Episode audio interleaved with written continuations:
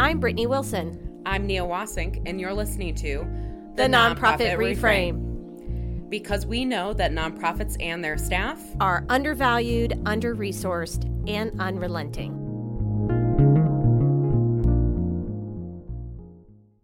Welcome back to the Nonprofit Reframe.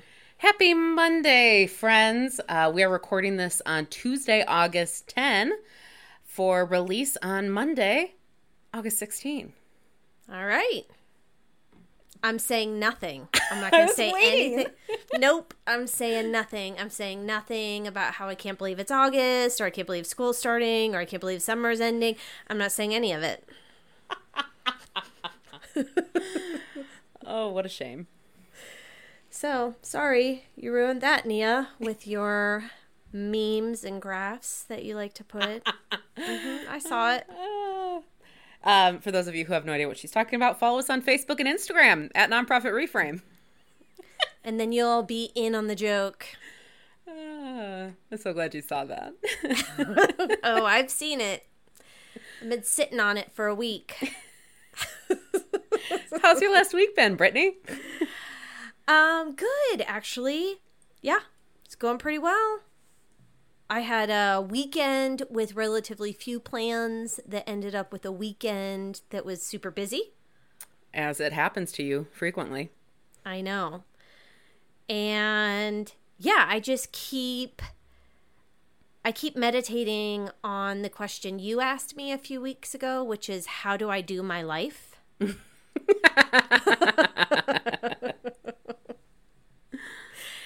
and um, that seems to be kind of like a running mantra of mine for the last few weeks. And i don't know it's day to day. Day to day. Sounds like a, an inspiring weekend. it was. No it was actually a great weekend but it's just so funny like even when you don't plan anything shit happens. And it was all good shit but it still fills up time quicker than you think True. Mm-hmm. and i just want to know these people who read so many books I know. I I was on. when's vac- it happening when's it happening I don't know. I was on vacation last weekend, as you know. I know, which is what I want to hear about. Well, I brought a book on the trip, um, and a historical fiction book, which is not usually something I read, but I wanted Oh, I something love. that I could just kind of binge through a bit faster. And I did. I read so much in the last weekend, more than I have probably in the last year combined. But I'm still only halfway through. It's a it's a hefty book, and I'm like, when the fuck am I going to finish it now? Mm-hmm. Like You're not. Christmas. I know. I tried to get into the habit of going to bed and just even saying half an hour of reading, Mm-hmm. just half an hour every night. And I felt like I got into a pretty good um, routine or rhythm with that until the summer happened. Yeah. So maybe when school starts back up and we get back into a better routine family wise.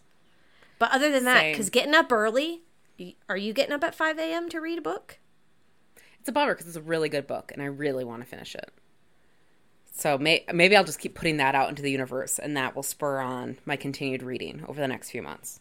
You are an early riser, though, aren't you? I'm an early riser, but like getting things done. Like that's when I work out, I do dishes, I do the laundry. Like I like starting the day with a clean slate. I wish I was. Every night, mm. every single night, I go to bed and I set my alarm early and I tell myself all the things that I'm going to get done before the kids even wake up. And it never happens. No. Have we talked about chronotypes on the show before? Are they like enneagram, like the enneagram? No, it's like what type of um, timing your body has, like early bird, night owl, mid bird, um, and it there's this whole science to it of like when you should be doing certain types of tasks.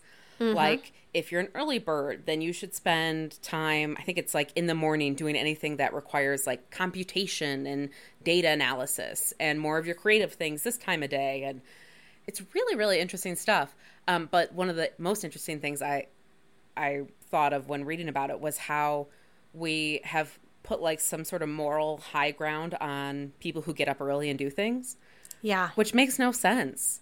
Like, I would love to be able to be productive after 9 p.m., and I cannot. Like, mm, don't ask me to mm-hmm. do anything important because it's not going to get done well. Yeah.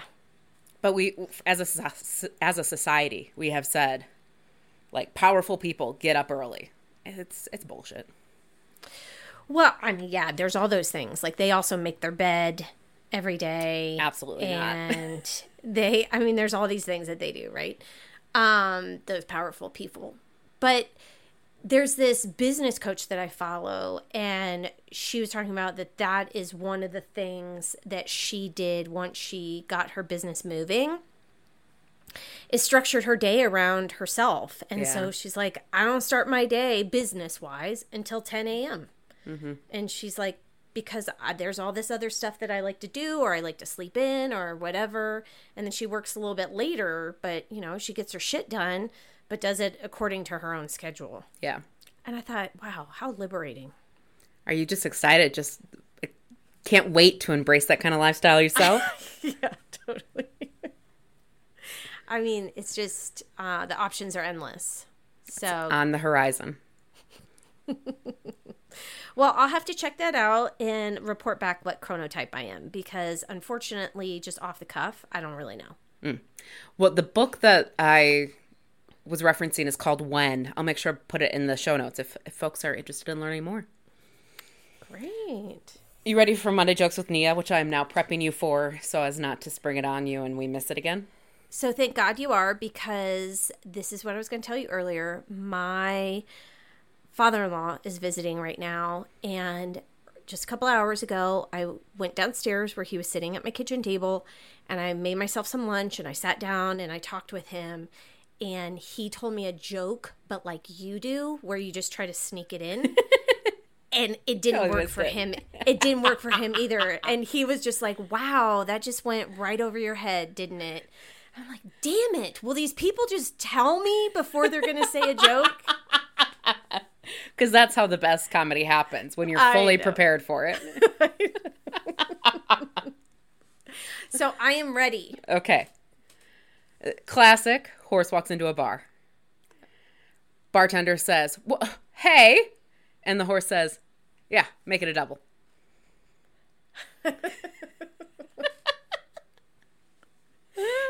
That's a good one. Thank you. I'm gonna tell all my kids that. Of course, they might not get the get it a double, but um, You could just have the horse say, Sure. I would like to think that had you tried to intertwine that into our conversation, I would have picked up on that one. So, Brittany, I was at this bar and this horse walks in.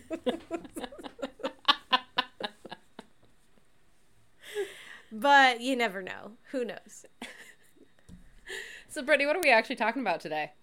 We are okay, here's the thing. We decided we've done a few um what are those called? Multi-part Series. series.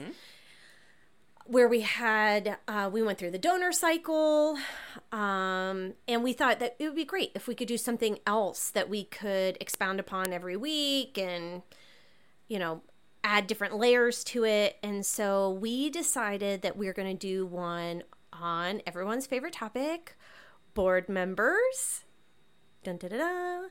Um, and this week we're going to focus on recruitment, board recruitment. So, as a little preview for our listeners, today is board recruitment. Next week, so releasing August 23rd, we're going to talk about vetting potential board members.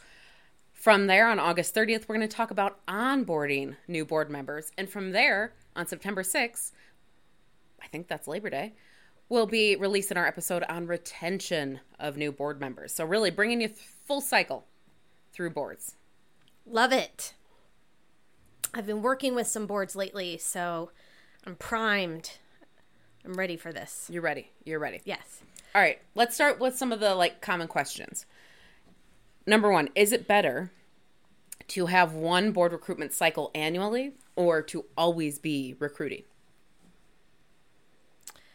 Um, is there an actual definitive answer for this question? I have an answer. Okay.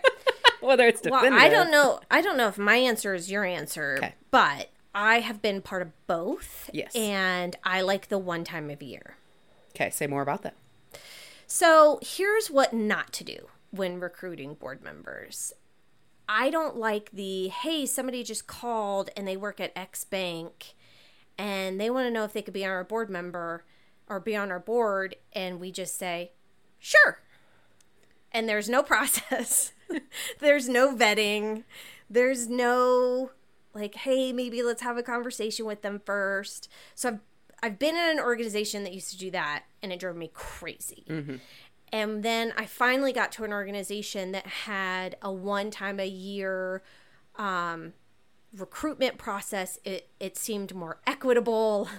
There, everybody knew um, kind of when that was going to happen. And we can talk more about that later about how that was structured.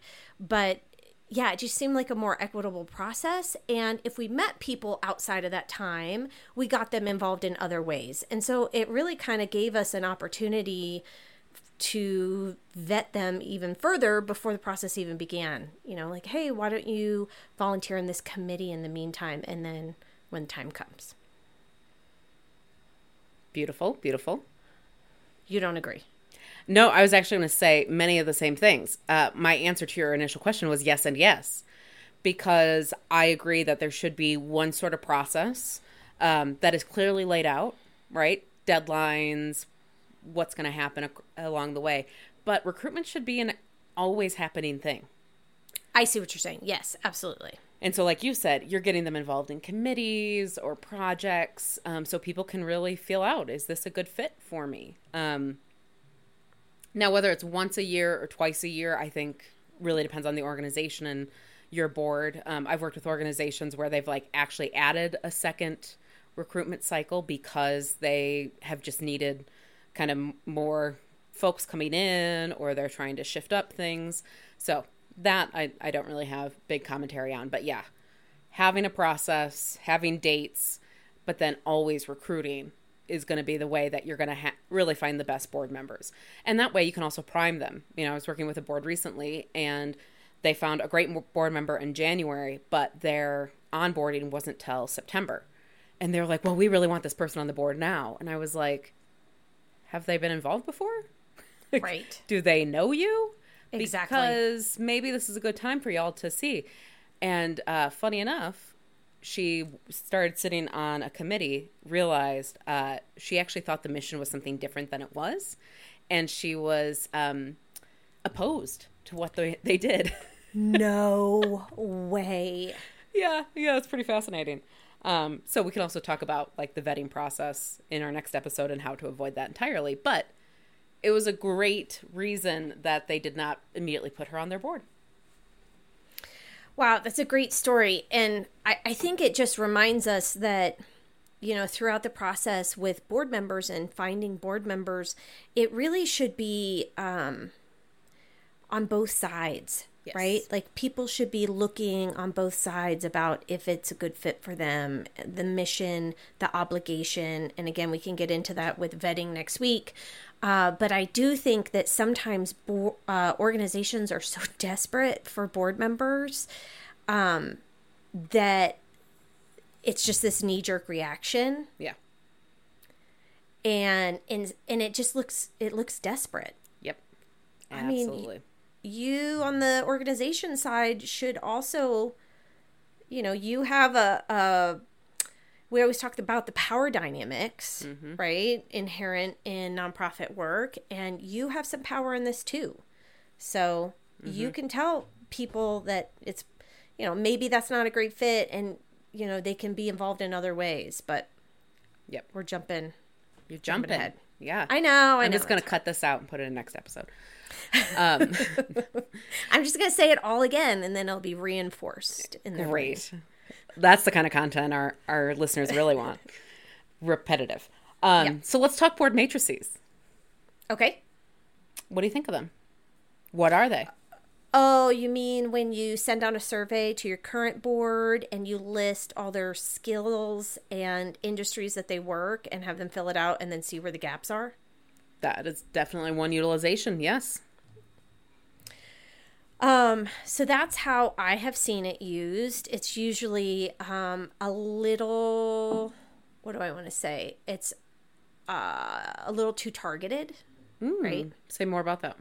Well, I feel like now that we are hopefully having more conversations about DEI and really that we can use uh, that lens to look obviously at our board recruitment too. So what's who's currently on our board and um, and can expand outside of just are you a banker? Are you a lawyer? are you do you know something about marketing do you know something about human resources but is also expanding it to look at like generational um, diversity economic diversity racial ethnic diversity like of all kinds so that when you're looking for a robust board and trying to recruit people that it's just not like oh well we need someone who knows about finances So are you saying your board matrices don't include those other demographics? the ones that I have seen um, don't always include that. Don't always include that. Whoa. Right. So I'm saying if you're going to use one, like let's let's use it well. That's fascinating because I've never seen one without demographics. Interesting. Um, I was going to take this conversation in a totally different direction, but I didn't know these kind of matrices existed, and my mind is blown right now. But they're just made up by the people that are there. And it's just like, well, what do we need? And it's very subjective and it's just kind of trying to gather the information that they think that they need instead of getting a more exhaustive list to compare. Wow. Yeah. Again, mine. So, in the ones that I more commonly see, it is all of those things and all the demographics. Yeah. The problem, well, there are a number of problems. It's putting people in boxes. Yeah. Sure, you want to go down that path? Go for it. Tell me more about that. well, I it definitely makes people have to self-identify into individual boxes that don't represent the whole person. So, I mean, I might have a skill set that is not uh, overt, right? Maybe it's something I do on the side or something from a former life that if it's not asked specifically of me, I don't share. So, I just don't think that they should be used um, like just in and of itself. Totally. Again, though, what? Your matrix matrices don't include those other things? I don't know. Maybe not. Oh my god. Okay, here. They're Let's- not mine. Quit saying mine. Sorry. I didn't create the ones them. you have seen Thank you. in your career. Thank you. So, ideally, it includes so much more than just career. It, it has all, all kinds of things that are relevant to the organization. So, it could be um, community affiliation, it could be skills like soft skills, not like talking about career based skills, but you know who who's good at leading meetings who um, is really good at recognition and ensuring people are included right No, I be- definitely have not seen that on the ones I've looked at. This sounds amazing. Keep talking. I know. Tell people what they should be doing. now i see why you're so down on matrices because what you're talking about sounds awful Yeah. So ideally, it, it provides a lot of information. And usually, organizations will have boards do like an annual survey to collect that kind of info anonymously. It is important that there are enough um, answers in every section to ensure that you really are encompassing the different types of identities that people might come to the table with. Um, and then you overlay that with whatever goals you have in terms of the diversity of your board. And again, that's across all of those different things. So, obviously, a lot of boards right now are talking about racial diversity. They could also be looking at ability diversity or age or socioeconomic status or, you know, kind of whatever's relevant within that specific community or within the client population they serve. And so they should be able to look and say, okay, our goals are this, our current board is this, and therefore our gaps are this. That sounds amazing. And how many times have you been a part of a conversation that says, uh, we've got three board members rolling off this fall. Who do we know that has capacity that we could get on our board? Ugh, gag. Right? Isn't that what it like gets funneled down Right. to? Grody. Well, and it's these more robust survey matrices that allow boards to not just tokenize. So when you're saying, yes, we need three people of color, but we also need somebody with these other skills. We need somebody who's going to be able to take on this role for us. Then you're looking for a more well rounded kind of candidate instead of just somebody who is a person of color. Right. And when you're out recruiting, that's the kind of conversation you should be able to have. Well, Sally, we really think you'd be good on this board because you're passionate about our mission. We know you care about it. And we've seen you do these things, which is something we really need in a board member. Right. Right? That's how you, you ensure that people are able to join boards and actually contribute instead of just check a box. Exactly. You've got your board matrix and you've got um, the kind Nia's talking about, not the kind Brittany's seen. And so you've got a really good idea of the kinds of things you're looking for. What do you do then? Right. Well, one thing that I have seen that works pretty well is um, actually creating. So you've got that process, right? Let's say it's once a year for argument's sake. And that's your recruitment process. And that includes um, a recruitment, a board recruitment committee. And those are the people that are going to be collecting applications, reviewing them, interviewing, that sort of thing. Um, but at least it gives a handful of people the job and the mindset of, oh, yeah, we need to try to get more applicants. But ideally, that is also being, that word is being spread throughout the board, throughout the organization with staff. Um, you know, I really enjoy when I see it listed on someone's website or they even post about it, that it's treated almost like a job application, right? Absolutely. Uh, you know, it's interesting when, especially as of late, as boards are really diving in and talking about their lack of diversity. Um, one of the first questions I always hear is, well, how do we find them? Them being the not us. Right. Anybody, any voice that's not currently represented on our board.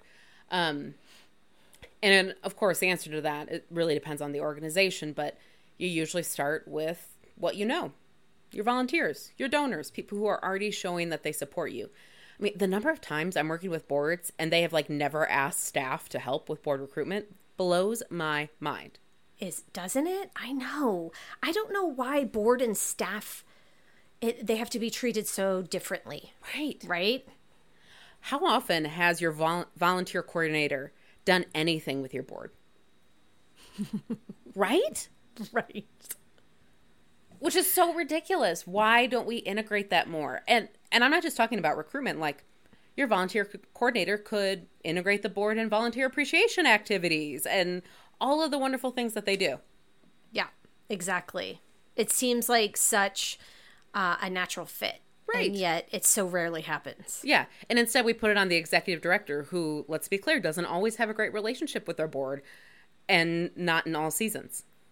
Yeah. And the volunteer manager saying, I've never even met the board. Right. I don't even know who's on our board. And the volunteer coordinator is the one who knows, oh, John shows up for every shift. He's Right. available when I need him. He really cares. He's great with our clients, right? Like that. That's the kind of information that board members aren't going to have unless they're talking to the volunteer coordinator. Yeah. So yeah, look at who you have already. Um, and when you've when you've already identified like here are our key needs, it makes that conversation that much easier. Yeah. I mean, it's one thing to go to your development director, your volunteer coordinator, whomever, and be like, "We need board members. Oh my God, the sky is falling. We need board members." It's another thing to say, "We are looking for this specific profile of board member. Who you got?" And here's the job description that goes with it. Right. Yeah. So when you are, you know, said staff member and you have someone that you think would be a good fit um, and matches this criteria of skill set that they're looking for, you can at least have an intelligent conversation about what that role entails. Absolutely. Because especially if someone's never been on a board before, you know, they're going to say, "Well, I'm busy. You know, I don't know how much time how much time do I have to commit to that and what does that look like and what exactly would I have to do?" And you don't have to have every detail, but it's nice to have a document, at least a standard document that outlines it. Mm-hmm. Absolutely. Okay, so now you've gone to your staff. Maybe they bring you one or two candidates, but you need more. Where do you go now? Well, that's a great question. I mean, I think that, like I said, we've done it before where um, we have advertised it on social media, we put it on our website. So, like all the things you were saying, talking to your donors, talking to your uh, volunteers, I think talk even talking to partner organizations. Um, and different community foundations, anything, any place that has community involvement. Have you ever done like a formal posting, you know, kind of job board style, volunteer board style that goes broad? I don't think so. But that's a great idea. No, it's not. I've never had oh, them be successful. Just kidding. Never do it. Do not do it.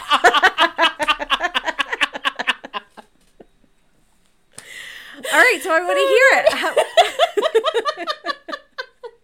that was an epic response. Strike that. Not doing that. I've just never have them had them be successful. Yeah. Like a, uh, and here's I think where organizations need to pull back and stop get out of this mindset that like our mission is so amazing everybody would want to commit to sitting on the board. That's just like not a thing that exists. Yeah. So putting out those kind of postings to the general public. You know, theoretically, people who have never been involved with your organization, because you already hit them in phase one, going through right. your volunteers and donors. So this is going out to the general audience. Why the fuck would anybody respond to that? Yeah. It's silly. Yeah. I mean, being on the board is a significant commitment. And so you want to make sure that people really know that and they're committed and you're going to get that because they're already committed to your organization or because you're having direct conversations with them well and i think at the end of the day it goes back to the point you made at the beginning of that this recruitment should be happening all year long right if you're sitting there it's kind of like christmas gift shopping. Oh. Yeah. You ready for this? I'm so excited for the analogy. Do it. So if I am at the end of November, beginning of December, and I have a list of 20 people that I have to buy gifts for, and I all of a sudden have to think of those gifts on the spot right now of what's going to be the best gift for each person, that's going to be really hard. And they're probably going to get a crap gift, okay? Because I'm just going to go and get some, like, you know, nice smelling lotion and a candle and call it a day. But if I'm thinking about it all year long, so that as I'm at some random store in Ouray, Colorado, and I see this thing that reminds me of a friend of mine, and I say, you know what? I'm going to buy this and save it for him for Christmas. So you just need to buy your board members, save them for Christmas. No, it means when you meet someone throughout the year no, who you think would be a good board member, you're planting that seed, right? I, I totally got the analogy. I'm just okay, joking. Good. Okay, good. And is this because I had to call you frantically last night to find out what your daughter wants for her birthday in two days? Oh my gosh, no, you're like the queen of thinking ahead. I would never throw you under the bus for that. No, it's it's something I am trying to do better. Is when I see something that reminds me of someone, I get it but then it's that not giving to them right away problem that I have. and in case your daughter ever listens to our podcast, don't worry, Olive. I got you a gift. It's coming. Yeah, it's a great one too. yes. So we are recruiting year round. We are working all of these things. The next big question is, well, what if I'm trying to get people who aren't traditionally interacting with our organization? Like, for instance, we are trying to increase racial diversity on our board, but our volunteers and our donors are pretty white. What do I do? Yeah, and I think that's where you need to have a real gut check about whether or not you're just trying to check a box. Mm. And if you're really doing the work and you're serious about the work within your organization, then you're making headways into populations that you're not normally um, involved with right? And it shouldn't be that big of a leap. Yes. That was such a good answer. A plus, Miss Brittany. Thank you, thank you. But that, I mean that that's that's where it's at, right? Like I'll have clients ask me this all the time. Well, where where are they? How do I connect? And I'm like, well, what spaces do you need to be in? You know, it, it's the it's really just shifting from like, well, people should come to us to sit on our board. They should be just like so entranced by what we do that they come to us and you need to shift that you need to go out into community you need to come go into these spaces that you aren't comfortable you know one of the things we always say is like when was the last time your organization showed up at cinco de mayo or right. chinese new year or these right. spaces where people of color are out and celebrating it might be uncomfortable but you need to go do that because quite frankly people of color do that all day every day as they live their lives in america and as you do that, as you show up in those spaces, as you continue to show your commitment, you'll start to develop relationships. And that's then how you are able to truly forge meaningful relationships with cultural brokers and folks who will be able to help you make those connections you need to find the board members. Right, because let's be honest, if you are just checking that box and you happen to find someone um, in the example we're using, it's a person of color, but it could be any example of diversity. And you convince them to be on your board and you haven't done the work internally. And it's not a space where they feel welcomed or safe or like they actually have a voice at the table, not just a seat. Um, then you're doing even more damage. Yes. And you're causing harm and that's irresponsible. So everybody who says like, "Well, we just need to increase diversity on our board." It's like, "Okay, stop, take a step back and let's look at what work needs to be done mm-hmm. before that." Yeah, I was just working with a board and they were um kind of getting to that place of realizing, "Oh shit. We have some work we should have done first before jumping into this." And uh, some of the board members were really expressing, I think, very genuine frustration. Like, when will we we be ready? When will we be at a better place? And I said, you know, right now, actually, what the research is showing is it's like four years from when you yeah, make. Like, if you're asking it, you're not ready. You're not ready, clearly. sorry.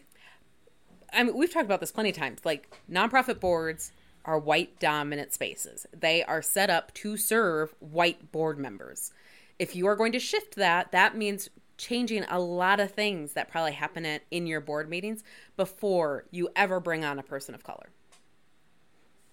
Right. And that's from, you know, we've talked about it on here before. That's everything from um, accessibility, right? So, are you having it at night in the evening when single parents can't come because they don't have childcare or they're working all day or do you have the ability for people to be able to um, attend virtually remotely? How often are you meeting?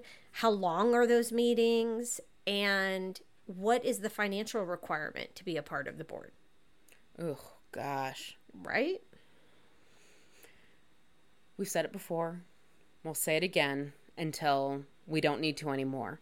If you have a fucking give requirement with a specific dollar amount, you're not equitable. Cut it out. Knock that shit off.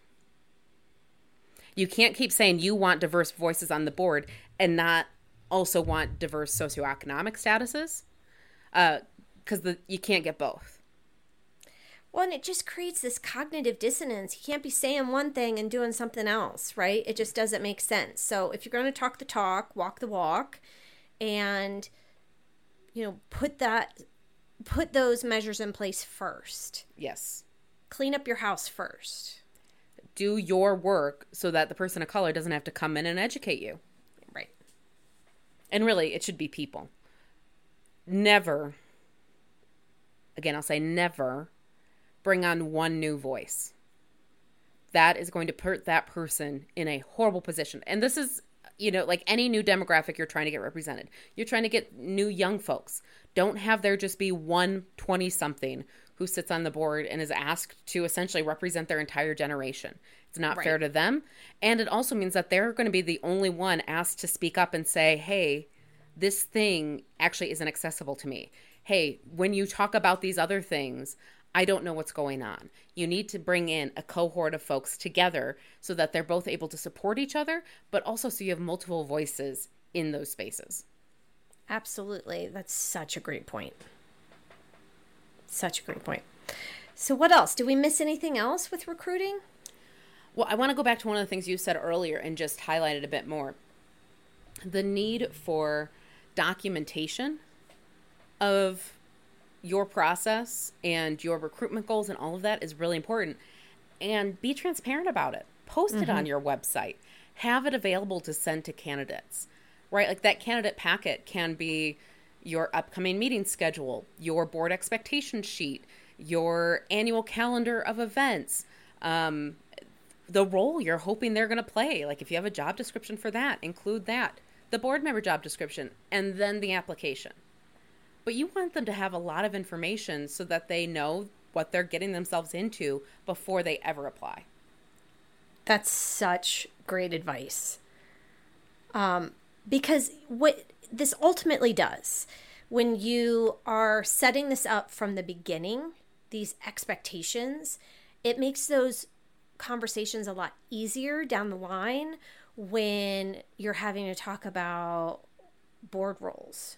And, you know, that's not really your role. You know, stay when you're trying to create your boundaries, um, when you're trying to talk about fundraising,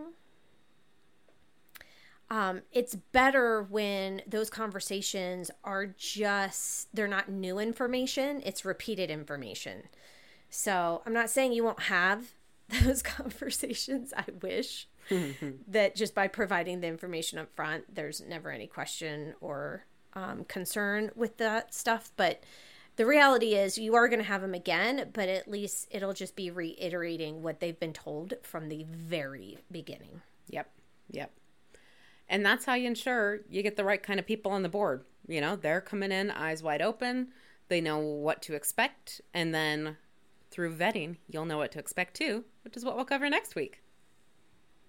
Great. Well, we, as always, would love to hear from you. What are some of your stories about recruiting? And we're collecting listener stories for our September listener episode. So please, please, please email us your stories, your questions, your thoughts your dreams, anything. Nonprofitreframe at gmail.com. Those are my favorite. It just takes a second. I know you're listening to it right now and you're like, oh my gosh, I should totally tell them about this story. Make a note, write it on your hand, says email nonprofit reframe and email us that story before you forget. We want to hear about it.